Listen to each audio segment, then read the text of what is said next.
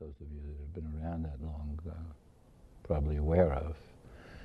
There are 300 of them. And I'm getting to the end of them now. There are five left. And I'm at the bottom of the barrel. And the, the ones that uh, I've been avoiding all along, I now have to deal with. And I've been avoiding them because they were kind of odd or kind of simplistic, you know, that they, they weren't exciting koans. You know, I did all the good ones very early on, first couple of years, two or three years, they were all the, the juiciest ones. And then they got duller and duller, and now I'm in the back, in the bottom, and I have to do them. The publisher's waiting for the book. Everything else is done, so uh, I had to squeeze the stone and see what comes out. Um, when you first look at this koan, what is the most precious treasure of the way? I mean, all kinds of things pop up into mind. This question, the same question has been asked many other teachers. You know, Hyakujo, for example, was asked, and he said, sitting alone on the great mystic peak. Wow, you know, that makes sense. That's you can do something with that. Um, and the monk bowed, like he understood, and Hyakujo hit him. Oh, makes it even better. Now it's a nice, juicy koan. But here, a monk asked Yaoshan, what's the most precious treasure of the way? And he said, don't flatter others for your own benefit. And the monk said, how is it when one does not flatter others? And Yaoshan said, even if an entire nation were offered, it would not be accepted.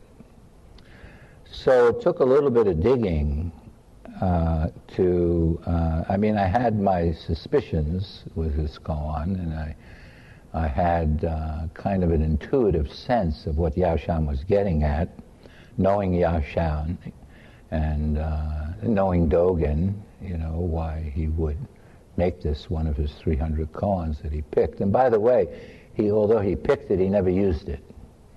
Um, not directly, anyway.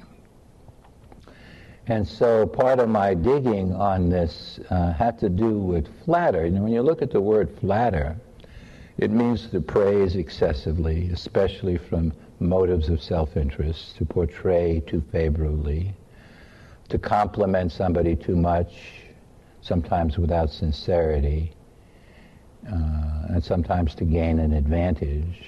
Oh, you know, what a, what a lovely house, or what a lovely dress, or you're a good boss, or whatever. Um, but it didn't seem like quite enough. You know, the word flatter seems like a kind of weak word for what this koan is talking about. Another translation says pander. Don't pander others. Uh, pander means to provide gratification for others' desires, to cater to them. Sometimes it means to exploit their weakness or power sometimes. And so I checked with uh, Hobai this morning, and we he went into his dictionaries, and we faxed back and forth uh, the Chinese version of this koan, and it turns out that the word that's being translated here as flatter others for your own benefit is a word that's a compound character. It's made up of two characters, and one of the characters that's made up of is flatter, uh, and the way they describe it in his dictionary, it means to butter up, particularly with respect to power. Uh, and the second part of that compound means to bend the truth, or more importantly, to bend one's heart.